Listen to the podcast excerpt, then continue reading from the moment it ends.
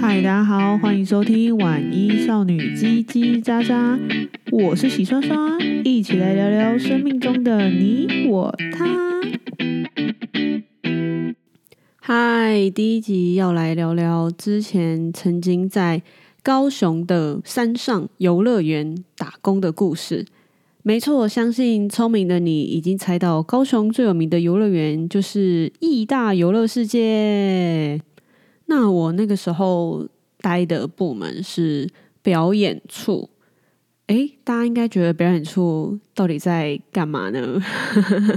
其实我一开始会想要去这个表演处，也是有原因的，就是在某一年的夏天。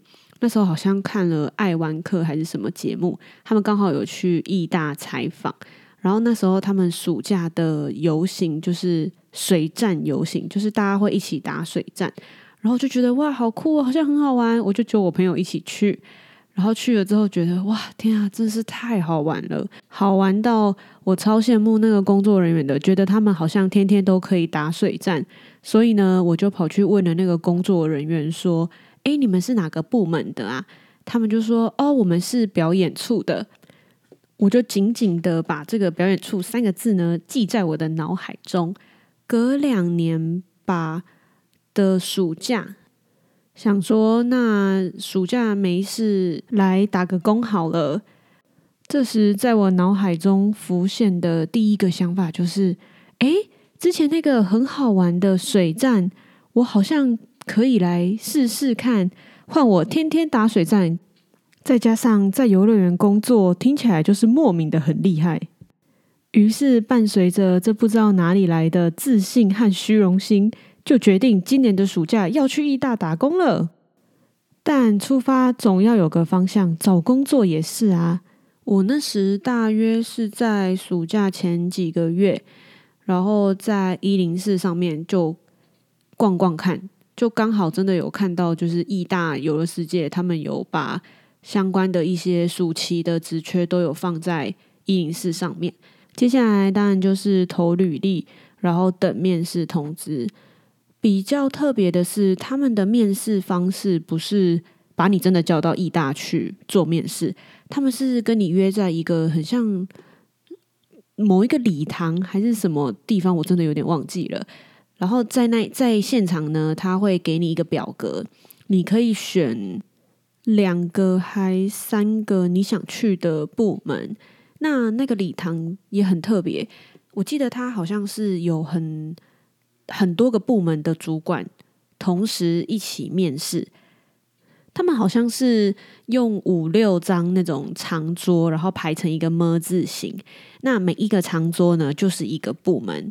然后我记得当时呢，会有一个可能行政人员吧，他会看一下你上面写的表格，就是说，哦，你想要面试什么单位跟什么单位。像我那时候就是写游乐设施跟表演处两个单位，他就看了一下那个面试的情况，他就说，哦，游乐设施现在没有人，那你先去面游乐设施。他就叫我先去游乐设施那边跟游乐设施的主管就是聊一聊，聊完之后，主管就跟我说。OK 啦，你就来我们游乐设施这样子。他就看了一下我表哥，说：“哎，那你还有想要面哪里？”我就说我想要去表演处。他说：“不要啦，不要去表演处，然后我们游乐设施啊！表演处每天打水战都湿哒哒的，然后又要晒太阳，又要跑来跑去的。我们游乐设施如果在室内还可以吹冷气，哎，你考虑一下啦。”感觉主管应该是有蛮喜欢我的啦，但是我心之所向就是表演处。好，那终于呢，轮到我就是去面试表演处了。我面试游乐设施的时候是跟主管一对一，就是聊聊天。可是面试表演处的时候是一对二，我跟一个男生一起面试的。我记得那男生很像是义大电机还是什么理工类科系的样子，因为那男生就是非常的安静，然后他真的很害羞。相较之下，我就显得好像有一点太吵、太活泼了。就是不免俗的主管还是会叫我们要各自自我介绍啊，然后简单的问一些问题。那他主管也开始就是说明，就是表演处到底实际上的工作内容是什么。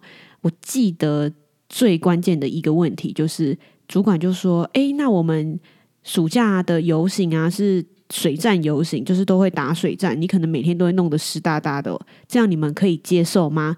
主管就先看了我一眼，我就立刻斩钉截铁，用我最坚定的眼神告诉他，我就是为了这个来的。主管就大笑，然后那个男生也笑了。然后主管又再回头看了一个男生，说：“那你可以吗？”他就很害羞的点点头，说：“嗯，可以。”这样好，然后面试就结束。果然，我就拿到面试录取啦！哈哈哈哈。但那男生没有，因为我后来的同事里面没有看到他。我只能说：“嗯，抱歉了，同学。”好，期待已久的暑假终于来了。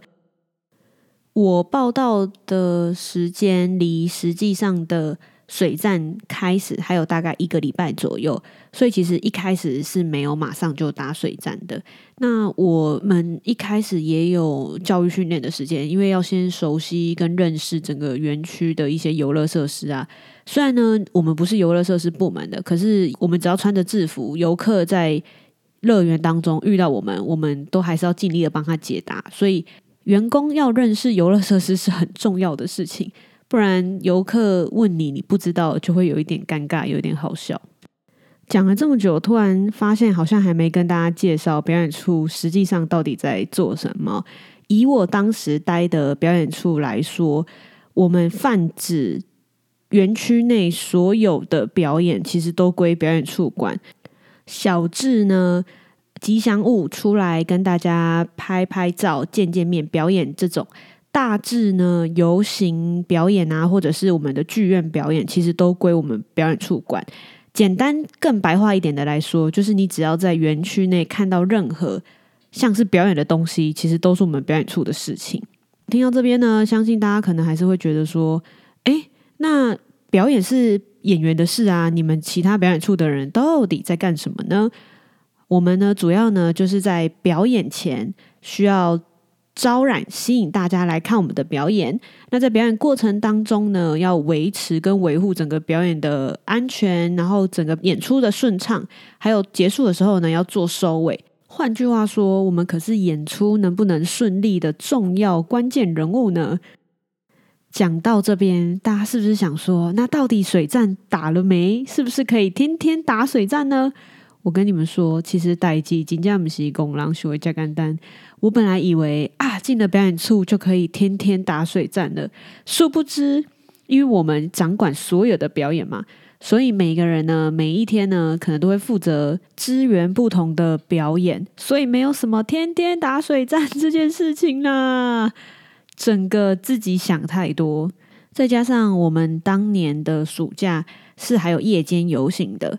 通常你有上到日间游行的班，你就不会接夜间游行；你有上到夜间游行的班呢，你就不会有机会去上日间游行。这代表着你要去上日间游行，也就是打水战的几率呢，又被瓜分掉。平均下来呢，一个礼拜呢，如果有打到两次以上呢，就真的算是打很多次水战了。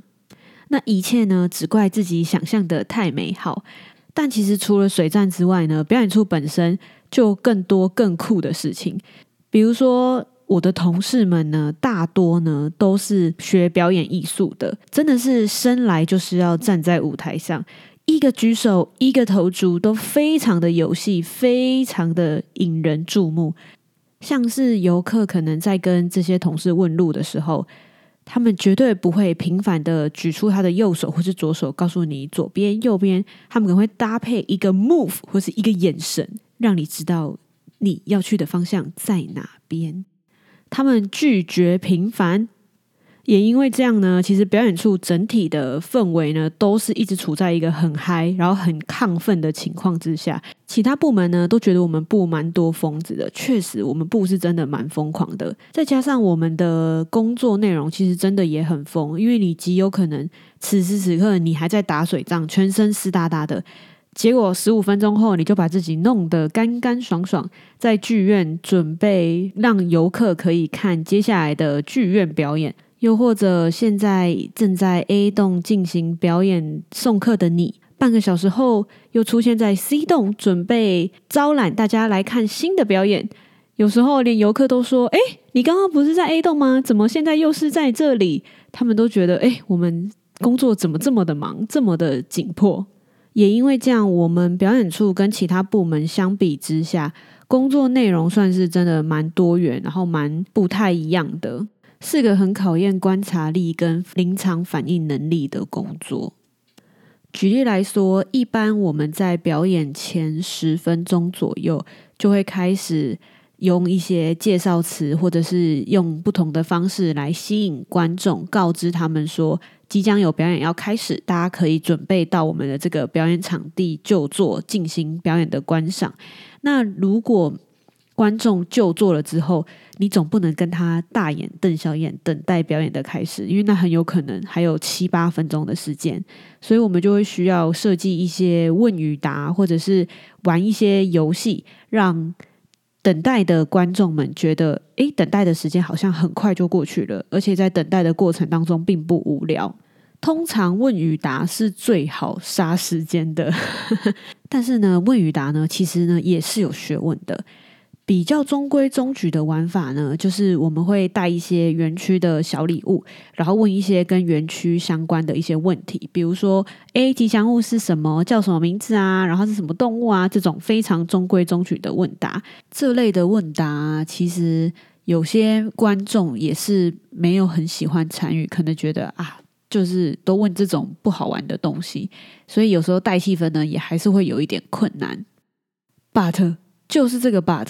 我在资深前辈主持的场子呢，是不会看到这个情况的，因为高手级的资深前辈呢，会用他自己当做问题的本身，比如说给大家猜猜看他的身高、他的年龄这类的问题呢，大家就会非常的踊跃，可能人都对别人的事情怀有着极大的好奇心吧。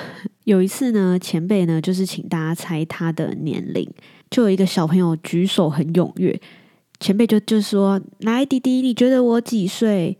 弟弟就大喊：“三十八！”我前辈呢就说：“什么三十八？你是觉得我很三八吗？”然后整个场子呢，大家就哈哈哈哈笑得很开心。前辈就说：“不对，我没有三十八这么老。”旁边呢就一个妈妈就举手，前辈就说：“来，那妈妈你觉得我几岁？”妈妈就很妈妈就很兴奋的说：“十八岁，永远的十八岁。”然后前辈就说。妈妈，你再说一次。然后妈妈就有点吓到，然后觉得好像自己猜对了，就说十八岁。前辈就再说一次，说妈妈，你再说一次，我几岁？妈妈就大喊十八岁。然后前辈下一秒就说：“妈妈，谢谢你这么欣赏我，只有十八岁，可是说谎是不对的哦。”整个场子呢，大家又笑得很开心。最后呢，又猜了好几轮呢，才终于猜到前辈的年纪。猜出来的同时呢，表演时间也差不多就要到了，所以大家就是会很开心，然后就进去看表演，不会觉得说，哎，好像排了很久的队，或者是等待很久。这就是我们要减少大家所谓的等待知觉所做的努力呀。另外一个让我印象很深刻的点是，除了能够在日间游行打水战圆梦之外，其实那一年我们游行的另外一个表演。更难忘，因为呢，其实我们那一年的游行路线啊，是我们会从一开始游行走走走走走走到义大有一个很大的那个木马广场，在木马广场呢，先进行一次的表演之后，才会整个游行的队伍呢往回走，回到中间的水战场地才打水战，然后最后呢再回到我们一开始的起点。整个游行的路线是这样，故事呢就发生在木马广场表演结束的时候。那一年木马广场的最后一段表演是演员会跟游客一起跳玛卡雷娜。当最后一段诶玛卡雷娜音乐下完之后，我们就会喷纸花，就会砰，然后喷纸花，拍起来呢，那个视觉效果呢，真的是有够厉害，有够漂亮的。可是呢，就苦到了我们这些工作人员。为什么这么说呢？这就要先跟大家说说我们游行的人力布置。其实游行呢，不是只有说所有的工作人员跟着游行队伍走来走去，然后让大家不要接近队伍，怕被打到啊或什么这样而已。我们在不同的场地都有配置不同的工作人员，我们会有一批人是要跟着游行队伍一起走的，然后在水站的场地呢，会有专门水站的工作人员，就是去协助水站的进行，或者是在水站之前呢，让大家不要去跑到那个场地，以免就是不小心就滑倒，或者是有什么其他的状况。那自然呢，也就会有一批的工作人员呢，是要在木马广场那边进行表演的维护啊，或者是说表演的善后。这些人就是这一次的苦主。就是木马广场的工作人员，刚刚不是有跟大家说吗？就是音乐结束之后，我们会喷纸花。那那些纸花呢？喷完了怎么办？总不能让它在空中这样飘啊飘啊飘，然后污染了整个园区。所以呢，我们工作人员呢，势必就要剪纸花。一开始呢，其实第一天喷的时候呢，喷量非常的大，毕竟是首场嘛，所以可以理解喷的这么多，因为要很壮观。可是呢，当时的大家都还没有意识到这是一个多么可怕的事情。我们当时呢，都觉得哦，这个喷出来这么多，那可能用一些行动的吸尘器啊，或者是呃用扫的，可以就把它扫把把它扫起来。殊不知呢，那个纸花呢太轻了，而且它的那个材质很容易就粘在地板上，所以它并没有办法，就是透过任何的器具去把它集中起来。唯一最好的方法呢，就是靠人徒手呢一片一片一片一片的把它捡起来。最可怕的是，再搭配上南部热情的太阳。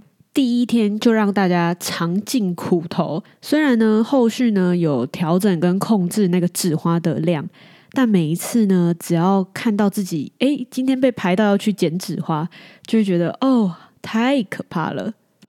虽然呢工作听起来可能很辛苦或者是很累，但我觉得是一个很充实又很有趣的夏天。总之呢这段回忆呢真的是蛮特别的。那。今天就到这边喽，拜拜。